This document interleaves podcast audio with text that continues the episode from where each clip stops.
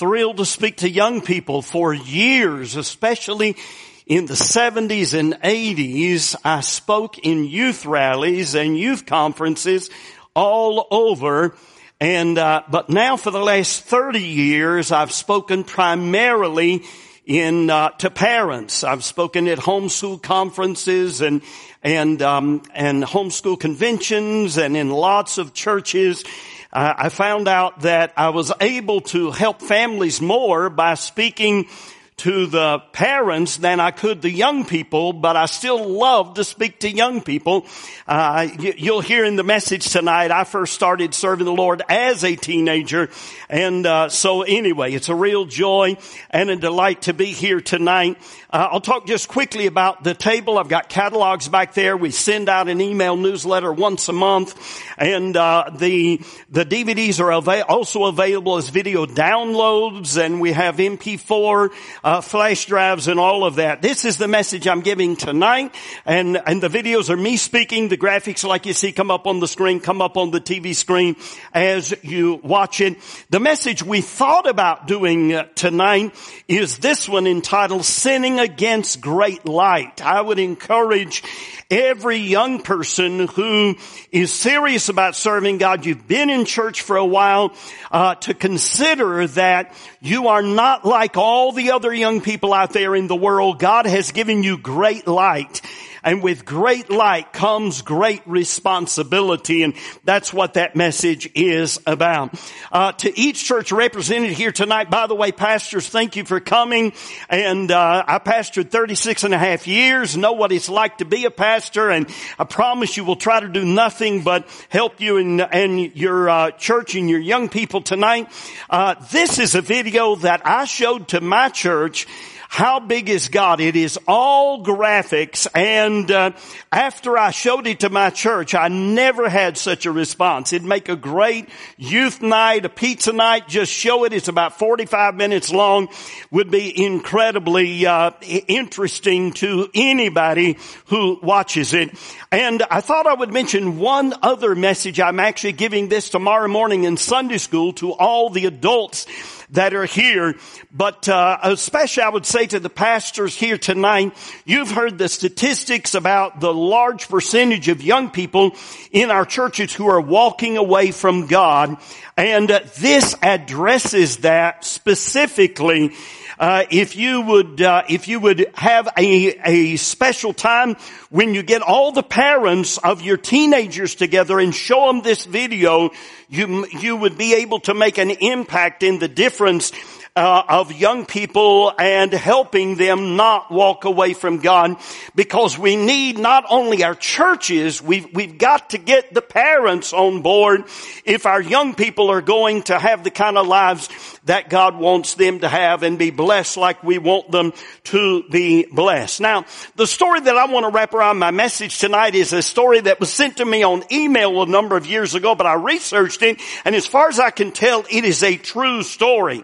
This is O'Hare Airport in Chicago and if you've ever flown through there, you may have seen the pictures that I'm throwing up on the screen in front of you right now. That airplane and this whole memorial, there's a big section in the United Concourse area of the airport that tells the story of Butch O'Hare and here is a part of his life story. It says, World War II produced many heroes and what such man was Butch O'Hare. He was a fighter pilot assigned to an aircraft carrier in the South Pacific. February the 20th, 1942, his entire squadron was sent on a mission. After he was airborne, he looked at his fuel gauge and realized they had forgotten to top off his fuel tank. He would not have enough fuel to complete his mission and get back to his ship. His flight leader told him to return to the carrier. Reluctantly, he dropped out of formation and headed back to the fleet.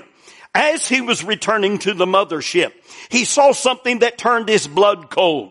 A squadron of enemy Japanese Zero planes were speeding their way toward the American fleet of ships. The American fighter planes were gone on a sortie and the fleet was all but defenseless.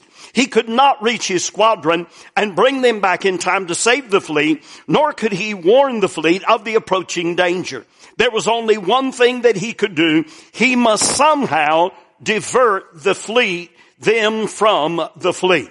In Hebrews chapter 11, chapter 11 verse 23, we read, by faith Moses, when he was born, was hid three months of his parents because they saw he was a proper child and they were not afraid of the king's commandment.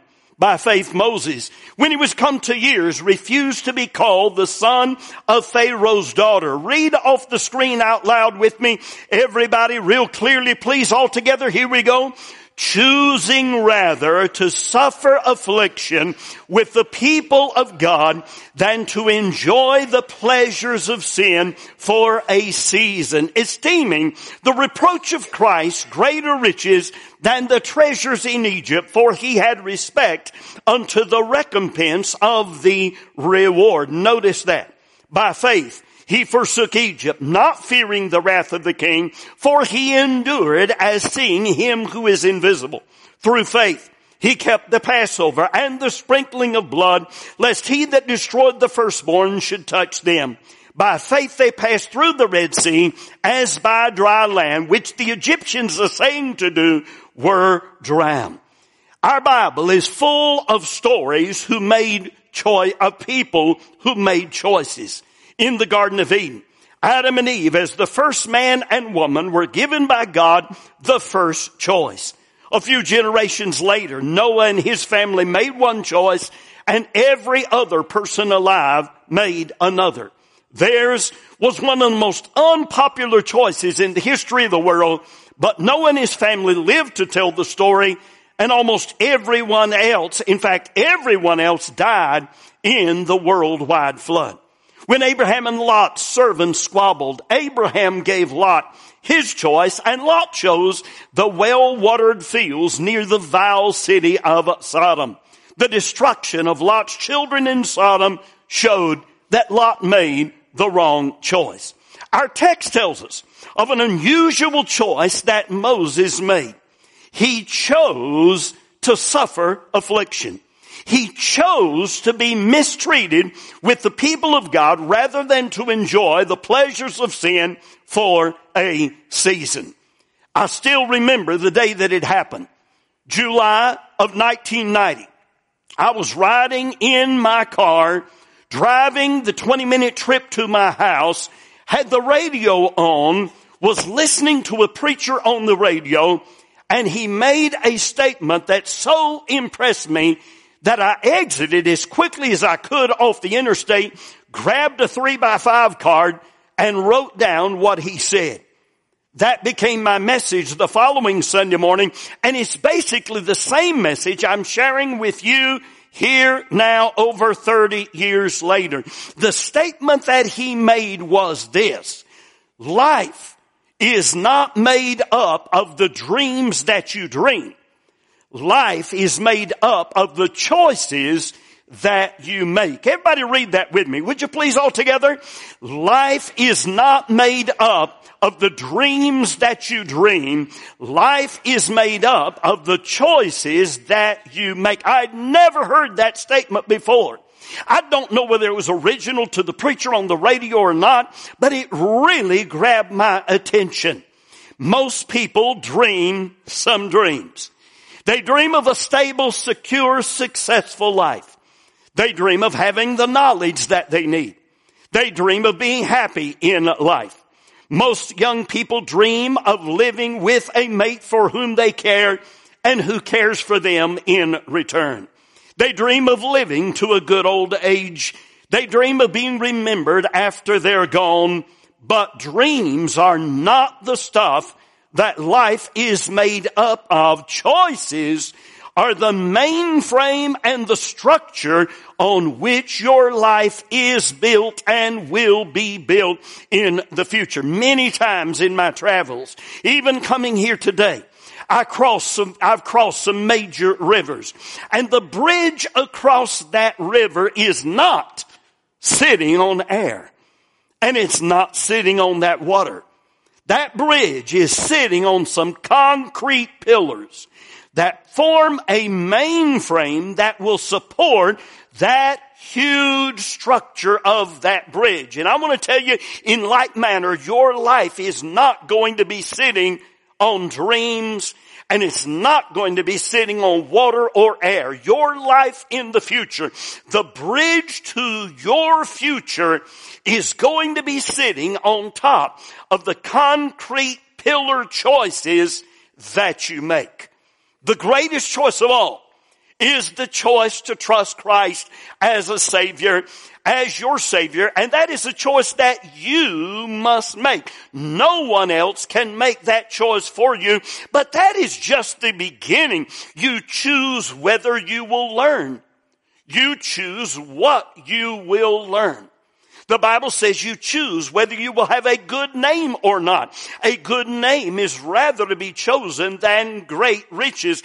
It would actually be good to ask yourself, what do people think of when they think of my name? Not in the sense of whether they really like you or not. I'm not talking about that at all, but in the sense of do you have the good name of an honest, charactered, diligent person? You choose to get knowledge and understanding. Understanding is rather to be chosen than silver. How do you choose to get knowledge and understanding? By the books that you read, the things that you watch, and the people with whom you associate. You choose your career. You choose your place of work. You choose college, no college, or which college. You choose the crowd that you will run with. You choose the person that you will marry. You choose the church that you will become a part of. I am so glad that my parents chose to take me and not send me to a Bible preaching, Bible believing church that preached salvation and separation and soul winning and service. That's the church in Gaffney, South Carolina, where I was raised. Dr. Edward Maccabee was my pastor. Now, hear this next statement. Ten years from now, in the year 2032, you are not going to be where you dream you're going to be. It's not going to happen. Ten years from now, you are going to be where your choices take you. Somebody defines sin like this, that sin is Satan's invitation to nowhere. It is a dead end road if you choose to make sinful choices and follow them. When you see Moses standing before Pharaoh and later leading the children of Israel out of Egypt and across the Red Sea, when you see him standing on Mount Sinai receiving the Ten Commandments, when you see him in the New Testament on the Mount of Transfiguration, that all goes back to the day that he weighed his choices and options. Will I be a prince of Egypt or will I be a servant of God? And he chose to go with God's people. Number two, your choices matter because of the brevity of your life. James 4:14 whereas you know not what shall be on the morrow for what is your life anyway it is even a vapor that appears for a little time and then vanisheth away. You walk out in a cold night and you breathe out and you see a vapor and it's there for a second or two and then it's gone.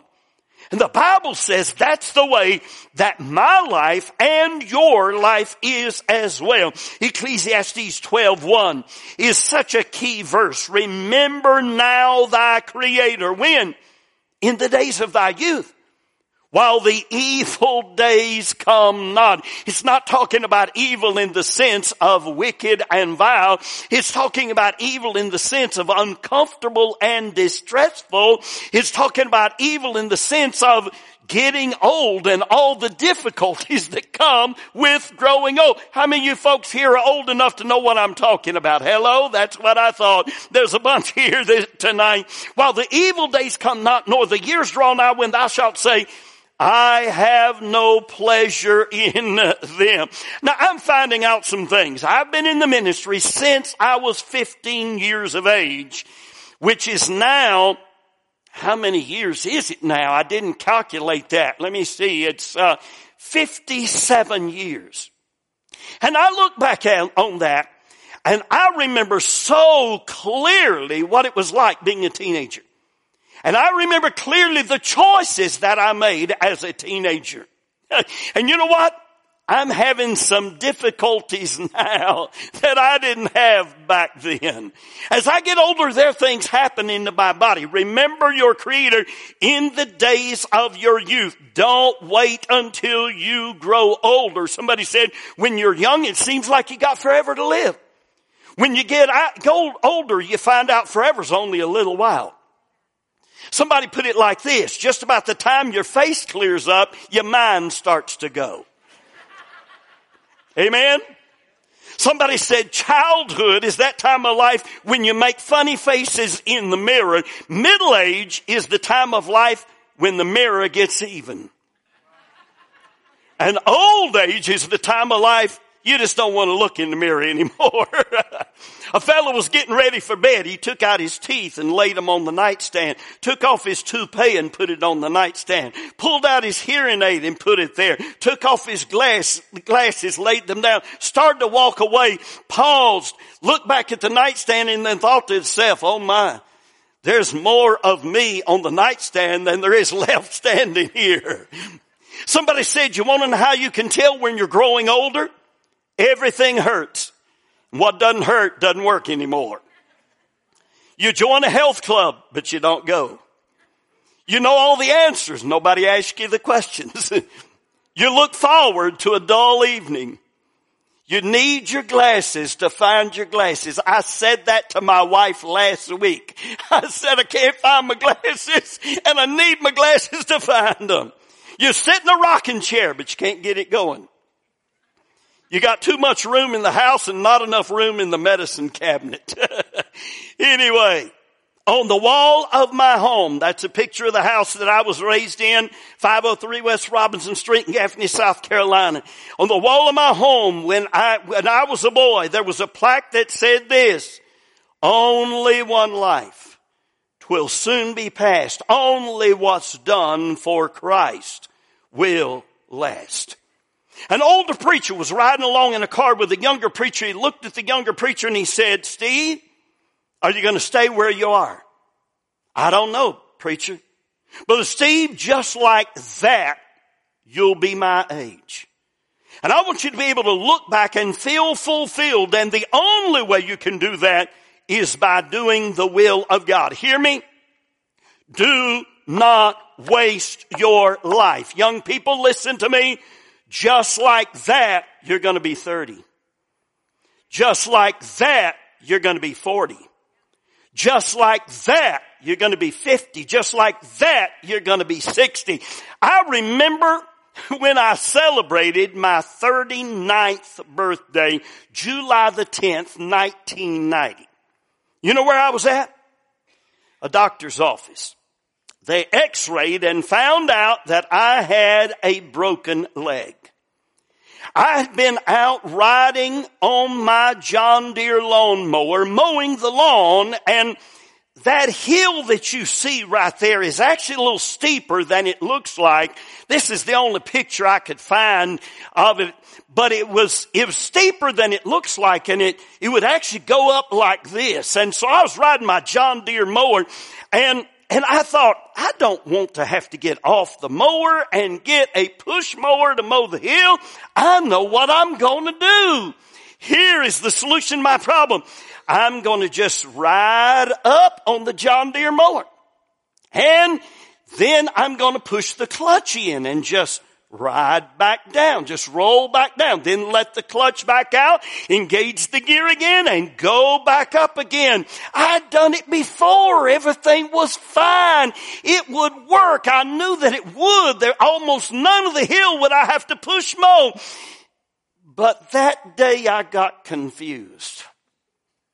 I went up the hill and then I pushed the I pushed the clutch in so that it would roll backward, but I got confused and on the way rolling backward, I let the clutch back out and the gear engaged again and the John Deere mower did this.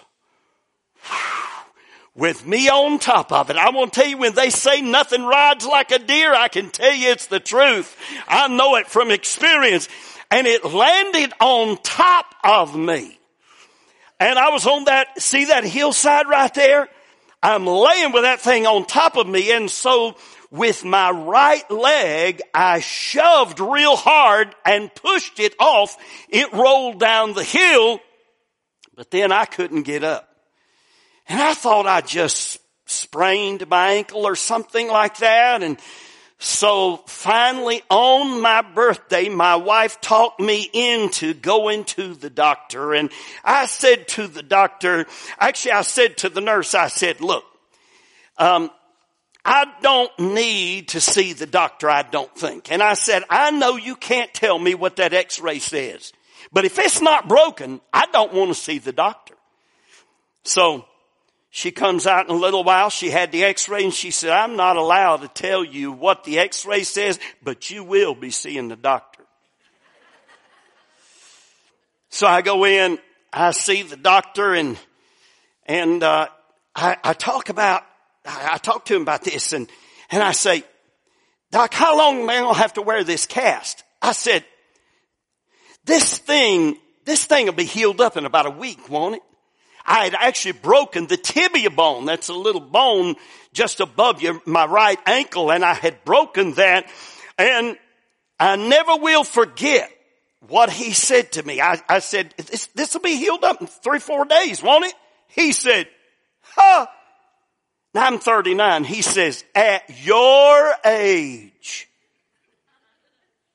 How many y'all ever had somebody say at your age? At your age, it doesn't start healing for 11 days. and now I'm 33 years older than that. I want to tell you life moves on. Now, can I tell you why I have this ministry that God's given me today? Why I was a pastor, that's me speaking to a group of our young people at our church in Illinois. I was a pastor for 36 and a half years. Now I've been traveling for the last, uh, let me see, 11 years. And why do I have whatever I have right now? It was because on January 22nd, 1967, as a 15 and a half year old young man, I chose to quit trying to run my own life and decided to let God run it. And it scared me to death to do that. I had my life planned out.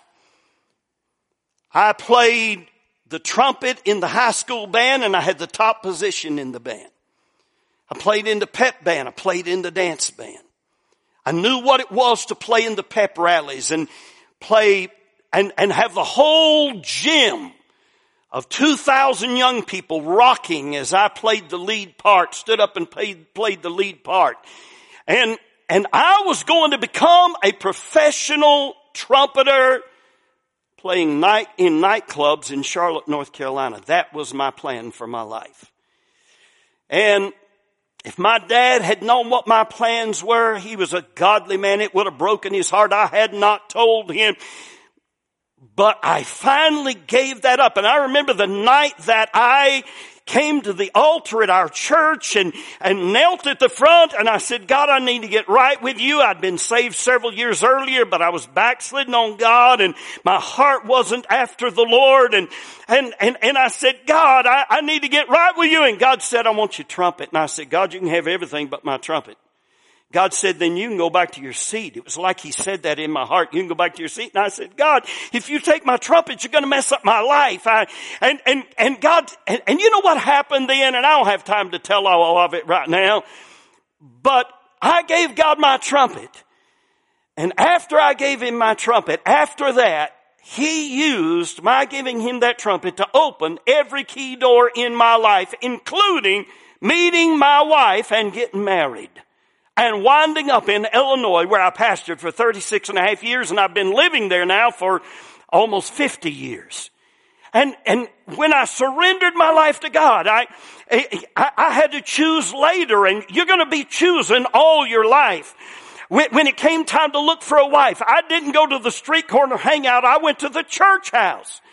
And I started listening to and respecting my dad and my mom. I got the education that I needed. I see lots of indecision among young people about what to do their lives. And I wonder if it's because they don't have the direction or they just don't want to make the right choices. Do they have the discernment to make the right choices? Number three, there comes a time when you must choose. The text talked about Moses' parents first and how I thank God for the influence of godly parents. I don't know that there is a more powerful influence in the world. Amram and Jochebed were just a couple of slaves who laid bricks and feared God, but our text said they saw that Moses was a proper child. There was something about the way they looked down into little Moses' face that sparked faith and vision in in their heart. And it's hard for me to understand how dad and mom cannot be in church for themselves. But I cannot begin to grasp how dad and mom can look down into the face of their little baby and stay away from the house of God because they need to be aware that child may go to heaven or hell based on what you as parents do, the training you do, the example that you set, and so on. Now what Amram and Jochebed did was important, but there came a time when Moses had to choose for himself. And all the wisdom that he showed here, not a lot of, not many young people in our day show such incredible wisdom. He compared the riches and prestige of Egypt and the pleasures of sin, the position, the power, the wealth, the freedom from problems. He compared it to the reproach of Christ. Could I tell you? There is no comparison. Egypt wins hands down unless you look out in the future he had respect unto the recompense of the reward. He could distinguish between those things that are passing and those things that are permanent. Why do people choose the world over Christ? Because they're short-sighted. They are not looking long range. Lot should have done what Moses did. He could have stayed out of Sodom. Judas should have done what Moses did. He could have avoided the guilt and hopelessness and despair of betraying the Lord Jesus Christ. Solomon should have done what Moses did. He could have avoided his heart being turned away from God by wicked women who were idol worshippers. It's not that hard. How do you do it? Just find somebody who once made the choice you're about to make and ask them, how did that choice come out? That's all you got to do. Number four, your choices affect not only you yourself, but others as well. The power of choice is an incredible power, not only because of the impact on your life, but because of the impact on other people's lives. You remember Joshua as a father said to the whole nation of Israel, as for me and my house, we will serve the Lord. And, you know, I've had dads say to me almost arrogantly, I'm not going to choose for my children, but the truth is, they just did. They just did. They chose to say salvation doesn't matter. That, that serving God is a small thing. That eternity is not something to be concerned about. I want to tell you, eternity is something to be concerned about.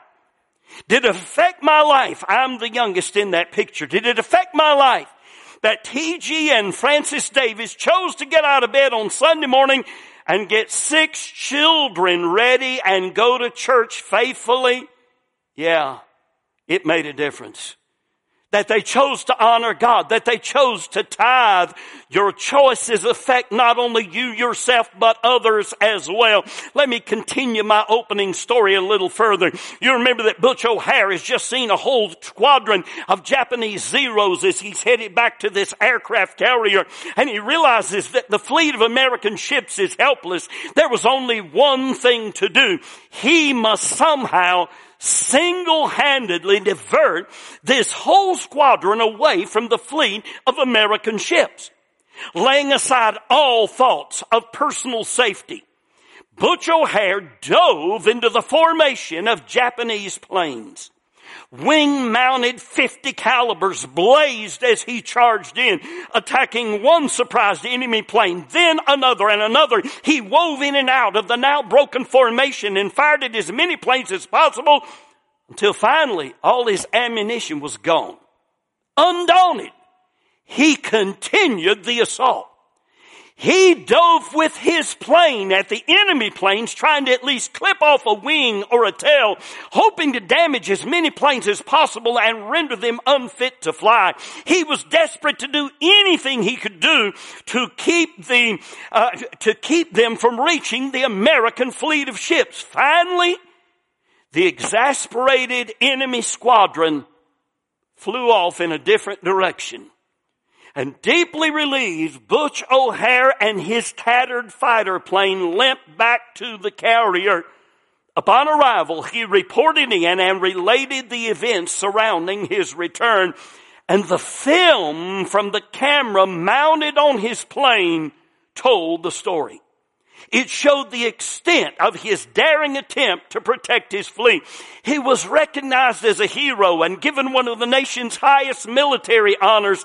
And today, O'Hare Airport in Chicago is named in tribute to the courage of this great man. And that whole section in the terminal is dedicated to the memory of that brave hero. Now, that sounds like the end of the story but it's not. And the best part of the story, I'll tell you in just a few minutes. Number five, you may choose, but after you choose, you lose the ability to choose. Now here's what I mean by that. You can make choices, but you cannot determine the outcome of those choices. The power of choice is not an absolute power. It is a limited power. You control the power to choose. You don't control what comes after you choose. You can choose. You cannot choose what takes place as a result of your decision. You remember that Joshua said, choose you this day whom you will serve. So you choose and then you become a servant of your choices. You can choose what you read. You cannot choose how it will affect you. Choices are not fixed.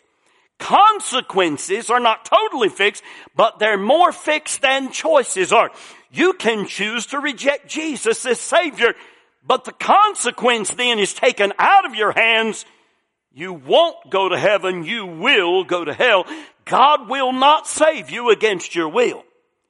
You can choose to be rebellious toward God, Christian. You cannot choose to stop the chastening hand of God upon your life. Now, I told you I pastored in Lincoln, Illinois for 36 and a half years. I still live in that area. Interstate 55 goes right by Lincoln, Illinois.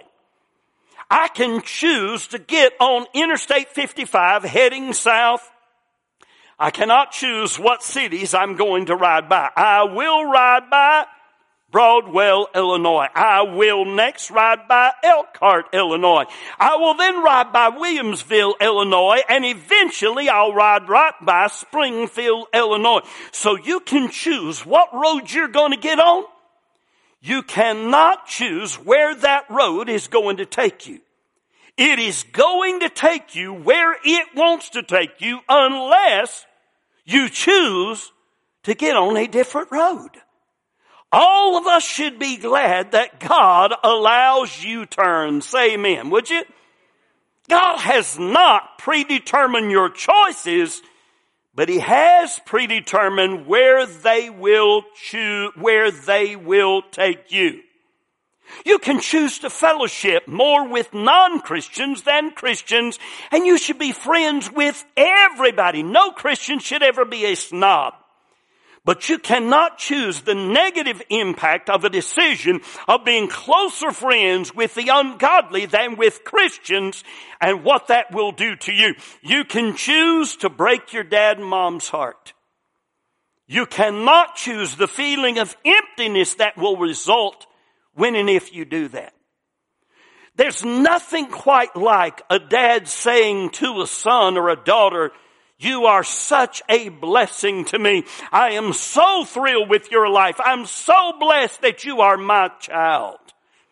You know, there is a verse of scripture. I've been, I've been in churches all my life. I bet we used to have a youth conference every year at our church and we had, uh, we had hundreds who came to it and, and we probably had I don't know, we would typically have 40 to 50 different churches that would come from everywhere to our youth conference. And you know what? I have never yet heard an entire message on what I believe is one of the key verses for young people in the Bible. Proverbs 27, 11. Read it off the screen out loud, everybody. Would you please? All together?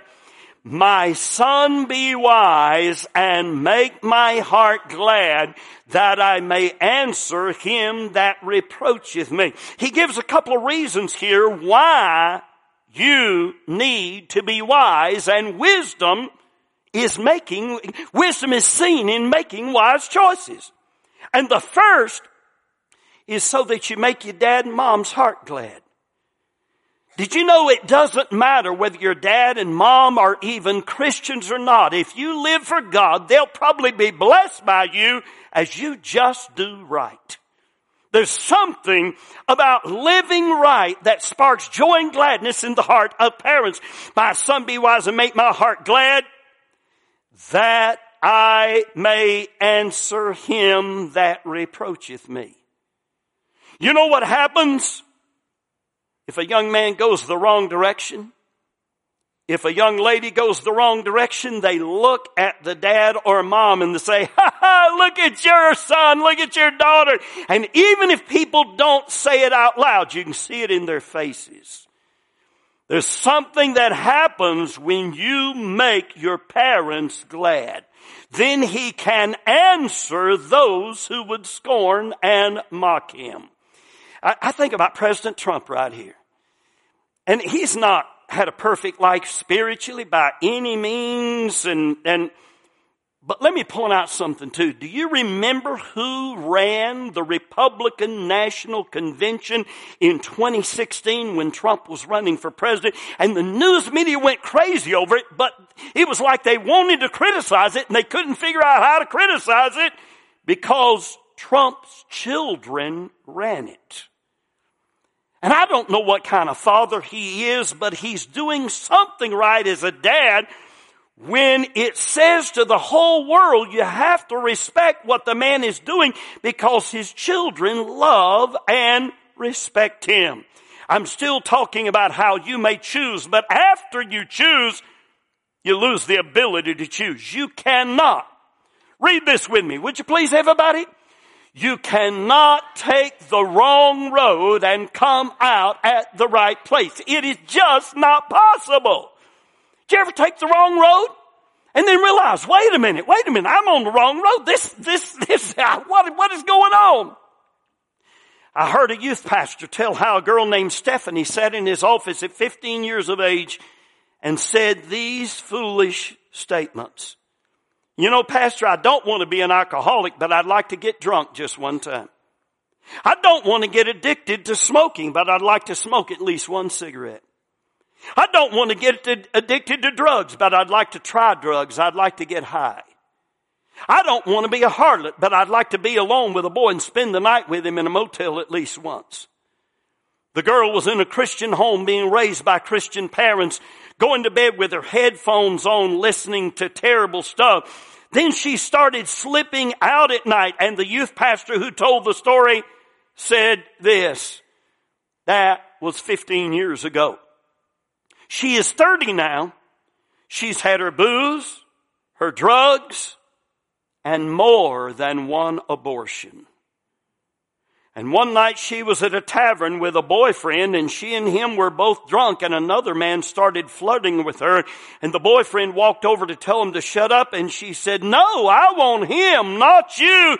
And the boyfriend went out to the pickup truck, got his pistol, walked in and in front of her and the other guy put it to his temple and pulled the trigger and died in her arms. And you know what? She made her choices. She couldn't choose where they were going to lead her. Number six, no choice is itself a choice. You, you say, well, I'm not going to choose. Somebody said when you have to make a choice and you don't make it, that is in itself a choice. You cannot make no choices. You must make choices. And I could add here, sometimes little choices are bigger ones than you dream. In 1 Samuel 14, Jonathan made the little decision to eat some honey, but that little decision almost cost him his life. The little decision to just not be self-centered and to smile at people. I heard a story about a guy who was headed to the Golden Gate Bridge in San Francisco, which is the top suicide spot in the entire world. More people commit suicide jumping off the Golden Gate Bridge than anywhere else. And he left a note. In fact, they're building right now. It's been going on for several years. They are building a net underneath that bridge to stop people from jumping off, to catch people so they can't kill themselves. A guy went to the bridge, left a note. The police found it later. It said, I'm going to the Golden Gate Bridge. I'm going to jump off. I'm going to take my own life. If anybody smiles at me on the way, I won't do it. Nobody smiled at him.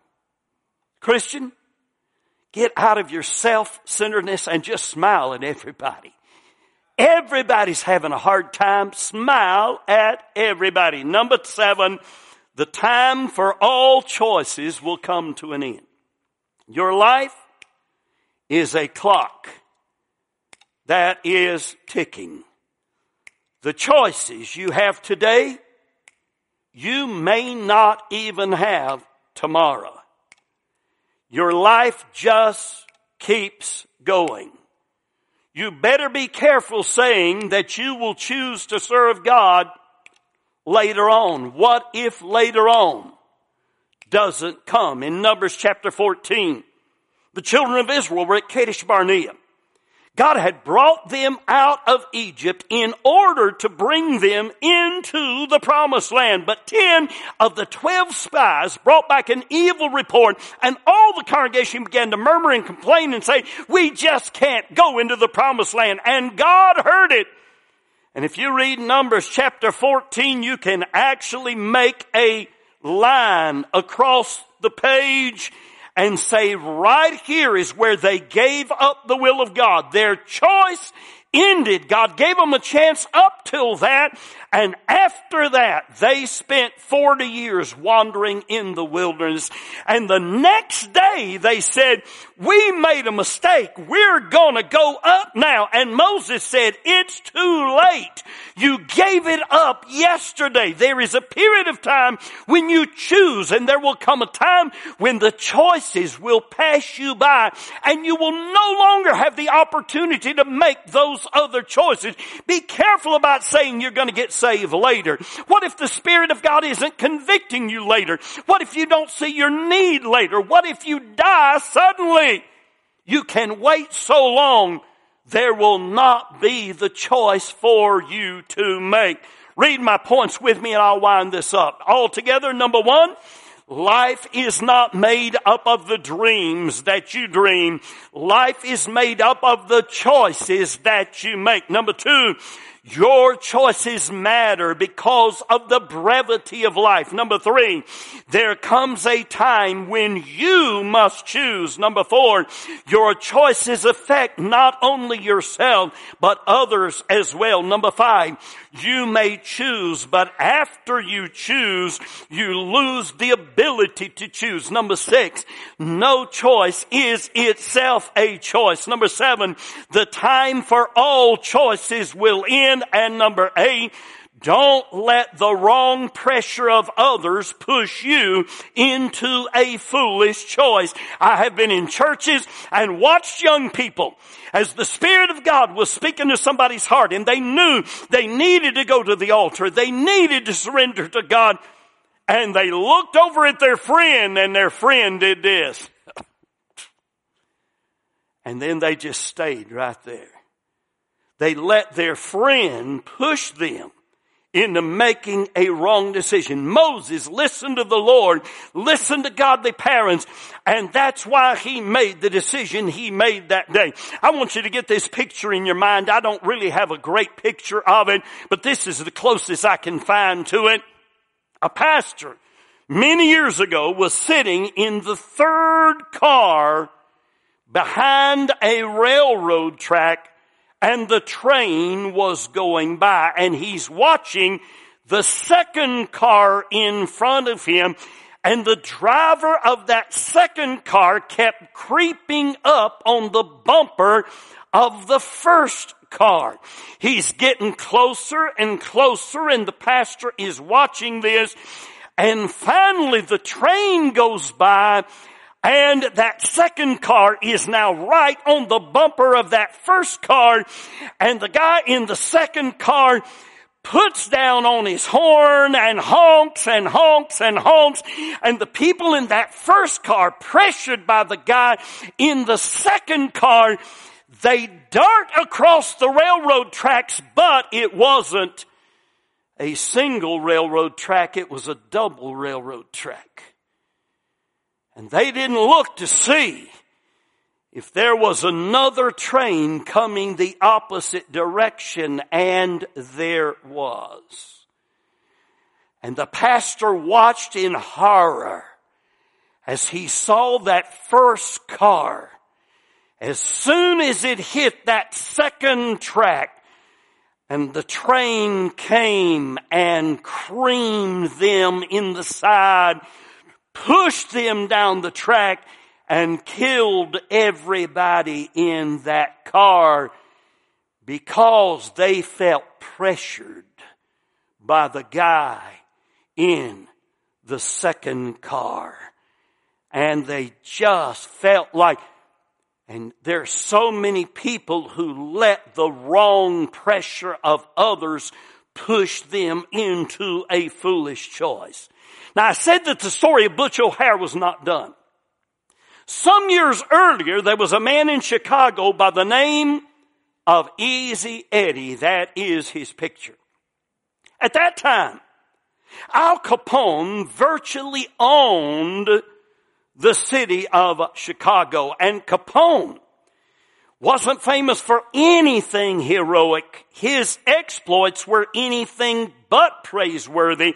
He was notorious for enmeshing the city of Chicago and everything from bootleg booze and prostitution to murder itself. And Easy Eddie was Al Capone's lawyer. For a good reason. Easy Eddie was a good lawyer. He was good at what he did. In fact, his skill at legal maneuvering kept Big Al out of jail for a long time. That's an actual picture of Al Capone and his 1928 armor plated bulletproof Cadillac. To show his appreciation, Capone paid Easy Eddie really well. And not only was the money big, and yes, there were thousand dollar bills back then. Eddie got special dividends. For instance, he and his family occupied a fenced in mansion with live-in help and all the fancy conveniences of the 20s and 30s. The estate was so large, it filled an entire Chicago city block. And Easy Eddie lived the high life of the Chicago mob and gave little consideration to the atrocities that were going on all around him. But Easy Eddie had a soft spot. He had a son that he loved dearly.